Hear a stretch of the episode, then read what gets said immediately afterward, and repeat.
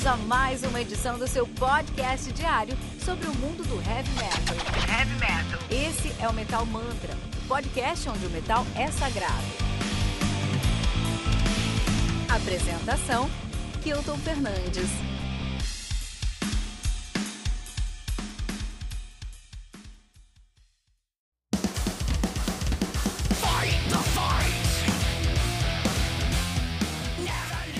Born of Fire, do Ross The Boss, álbum lançado no dia 6 de março de 2020 pela AFM, AFM Records, álbum contém com 12 músicas, totalizando 45 minutos de play. Ross The Boss, uma banda de heavy power metal alemã, atualmente está nos Estados Unidos, esses caras estão ativos desde 2006 até então, cara, olha aí, olha aí, olha aí, olha aí.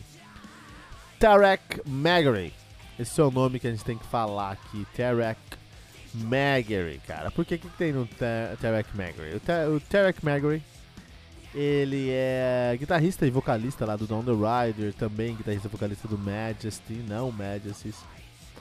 A banda do, do, do nosso querido uh, DT, né? Não é a banda anterior do DT, não.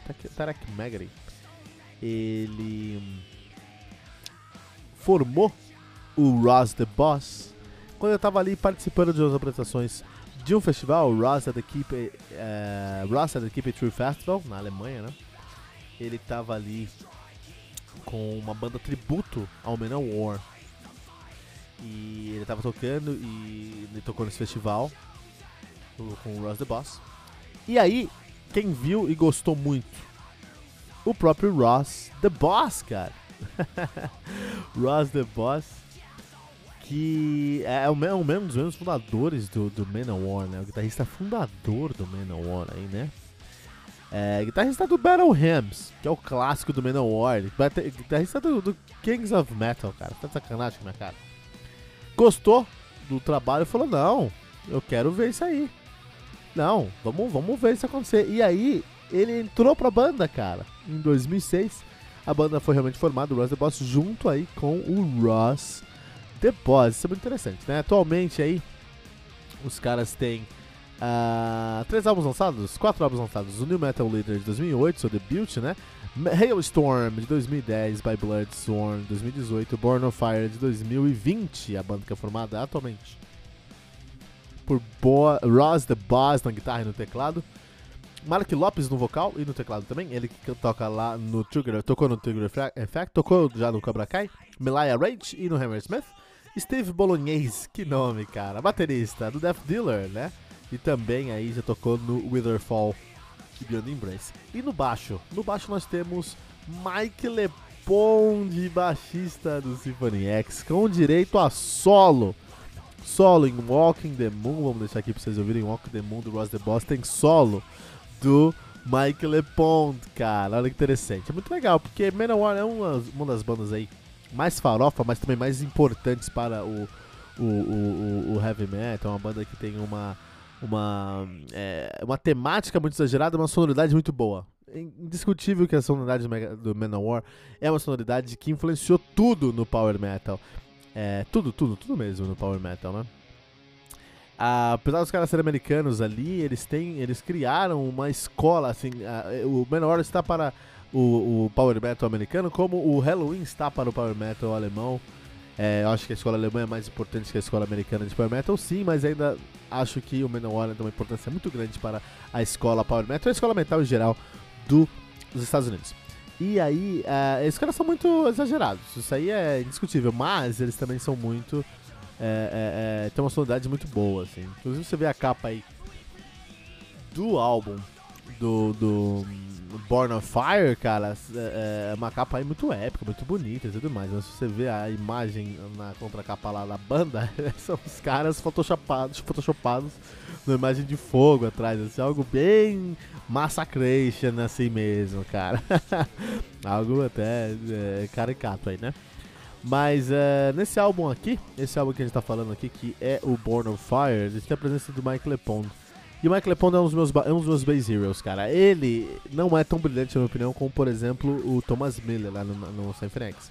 Mas eu ainda acho que ele é um baixista impressionante e ninguém faz groove como esse, como esse cara. ele toca no Symphony X.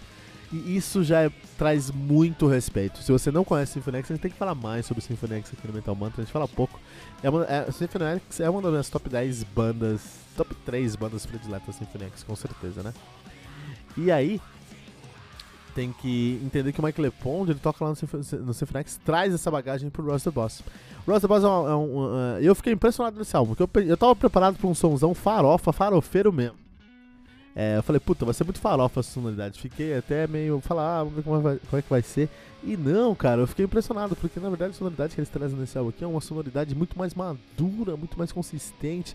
Os riffs fazem mais sentido, assim, tem, os riffs não estão só jogados por causa de um riff. Isso acontece muito no Menor, isso que é uma pena pro Menor, como eles é, perdem a oportunidade de criar uma narrativa nos riffs. Eles só colocam os riffs lá e falam, ah, legal, esse riff aqui, vamos. É, é aquele tipo de ensaio que eles chegam no ensaio, fazem um riff, ó, tem esses três riffs aqui, vamos fazer uma música a partir desse riff aqui, já era, acabou. Não tem um, um contexto para esse riff. Coisa que não acontece em muitas outras bandas, a gente falou sobre Testament aqui no Metal Mantra. E não, os riffs do Testament são riffs que têm muita consistência, muita narrativa, tem uma história por trás daqueles riffs. Faz muito sentido, traz mais valor agregado, mais conteúdo mesmo para a sonoridade e para o disco em si, né? Nesse ponto aí, eu acho que o Ross the Boss me impressionou muito nesse álbum aqui, no Born of Fire. Até porque eu já tinha resenhado o álbum anterior do Ross the Boss, que é o By Bloodsworn de 2018. Eu resenhei aqui no Metal Mantra ou no Metal One on One, um desses dois álbuns, um desses dois podcasts. De qualquer maneira, se eu encontrar o link, eu deixo aqui pra vocês. Mas quando resenhei, resenhei o Sworn by Blood do Ross the Boss, eu senti uma falta ali muito grande, faltou muito um conteúdo é, é, mais pensado pro álbum. Foi um álbum que tava só jogados os riffs, só um conglomerado de ideias. Eu odeio quando vejo uma notícia assim: uh, James Hetfield diz que já tem 89 ideias para um, um, novo álbum. Primeiro que isso não significa nada, porque ideia sobre minha gaveta eu encontro três aqui para um álbum, na hora. Segundo, que é o Metallica, cara. Eles vão colocar 80, eles vão pensar em 88 milhões de ideias e vão diluir tanto isso, mas tanto isso que vai ficar com gosto de kisuke de asfalto no álbum do Metallica novo, cara. É incrível como eles perderam a mão. É incrível como o Metallica não, não consegue mais trazer a sonoridade que os colocou onde eles estão. Eles estão onde estão por mérito próprio, sim. Eles são deuses do heavy metal. Se a gente pega os primeiros 5, 5, 6 álbuns do Metallica, a gente vai entender que por que, que os caras estão aqui onde estão. Depois disso, eles aproveitaram essa impulsão, abraçaram um público maior e se tornaram deuses da música, tá? Eles são um dos grandes nomes da música, não só do heavy metal, e eu acho isso muito importante, eu acho legal. Gosto da sonoridade? Não. Não gosto de load, não gosto de reload, não gosto de Senenger, mas eu entendo por que, que eles fizeram isso. E eles hoje têm uma fortuna aí inestimável, né? O que é excelente, o que é excelente. Só que aí, e foi uma escolha que eles fizeram. Só que eles falaram, não, as raízes agora. Vamos fazer um álbum de raízes. Só provou que eles atrofiaram. Mas eu não quero falar de Metallica aqui, a gente tá falando de Boss the Boss. Então, eu acho que o, no, no Sworn by Blood de 2018 eu via muito do Metallica, do, da, dessa produção metaliciana dentro do Ross the Boss. Esse ano, com no, no Born of Fire, com o LePon, eu não vejo isso. Eu vejo o LePon trazendo aí muito, mas muito conteúdo para a sonoridade dos caras. Trazendo aí uma sonoridade mais adulta, mais consistente, mais madura, uma sonoridade que vale a pena ser comentado aqui no Metal Mantra. Às vezes eu pego um álbum aqui, cara, e eu tenho que chorar. Chorar pra falar por esse álbum por 15 minutos. Porque não tem, a gente espreme, espreme, espreme e não sai nada. Porque eles me entregaram um álbum assim. Muitas bandas fazem isso.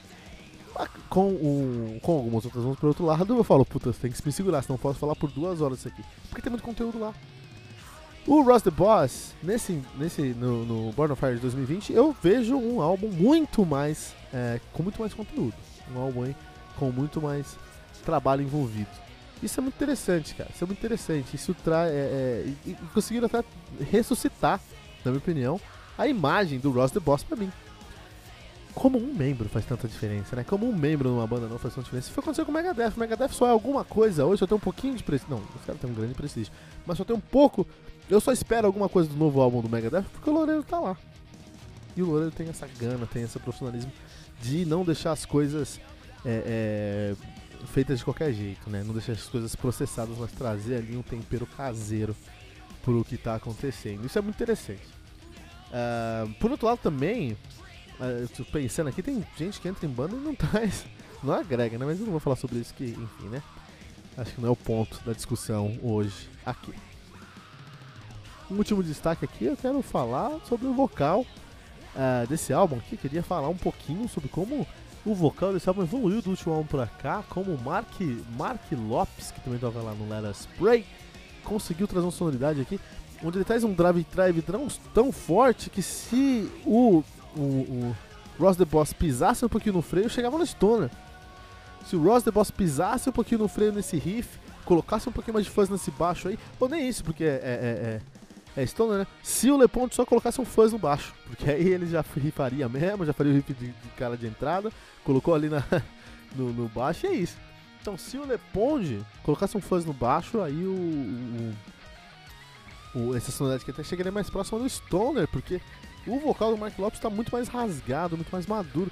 É um álbum muito legal. Fico muito feliz com a evolução dos caras de um álbum para o outro, com a presença só de mais um é, músico. Isso é muito interessante. Espero aí que o, Mike Le, que, o, que o LePond fique no Ross the Boss por muitos anos, fazendo muito material bom aí. E muito sucesso pro Ross the Boss. Um grande lançamento desse ano, uma surpresa, uma grata surpresa desse ano, né? E na sua opinião, qual banda ganhou mais com a entrada de um novo integrante? Quem que entrou numa banda aí que mudou tudo, que você falou, puta, esse cara aí mudou a banda, que bom que esses caras chamaram esse fulano pra tocar. Comenta pra gente no metalmantra.com.br.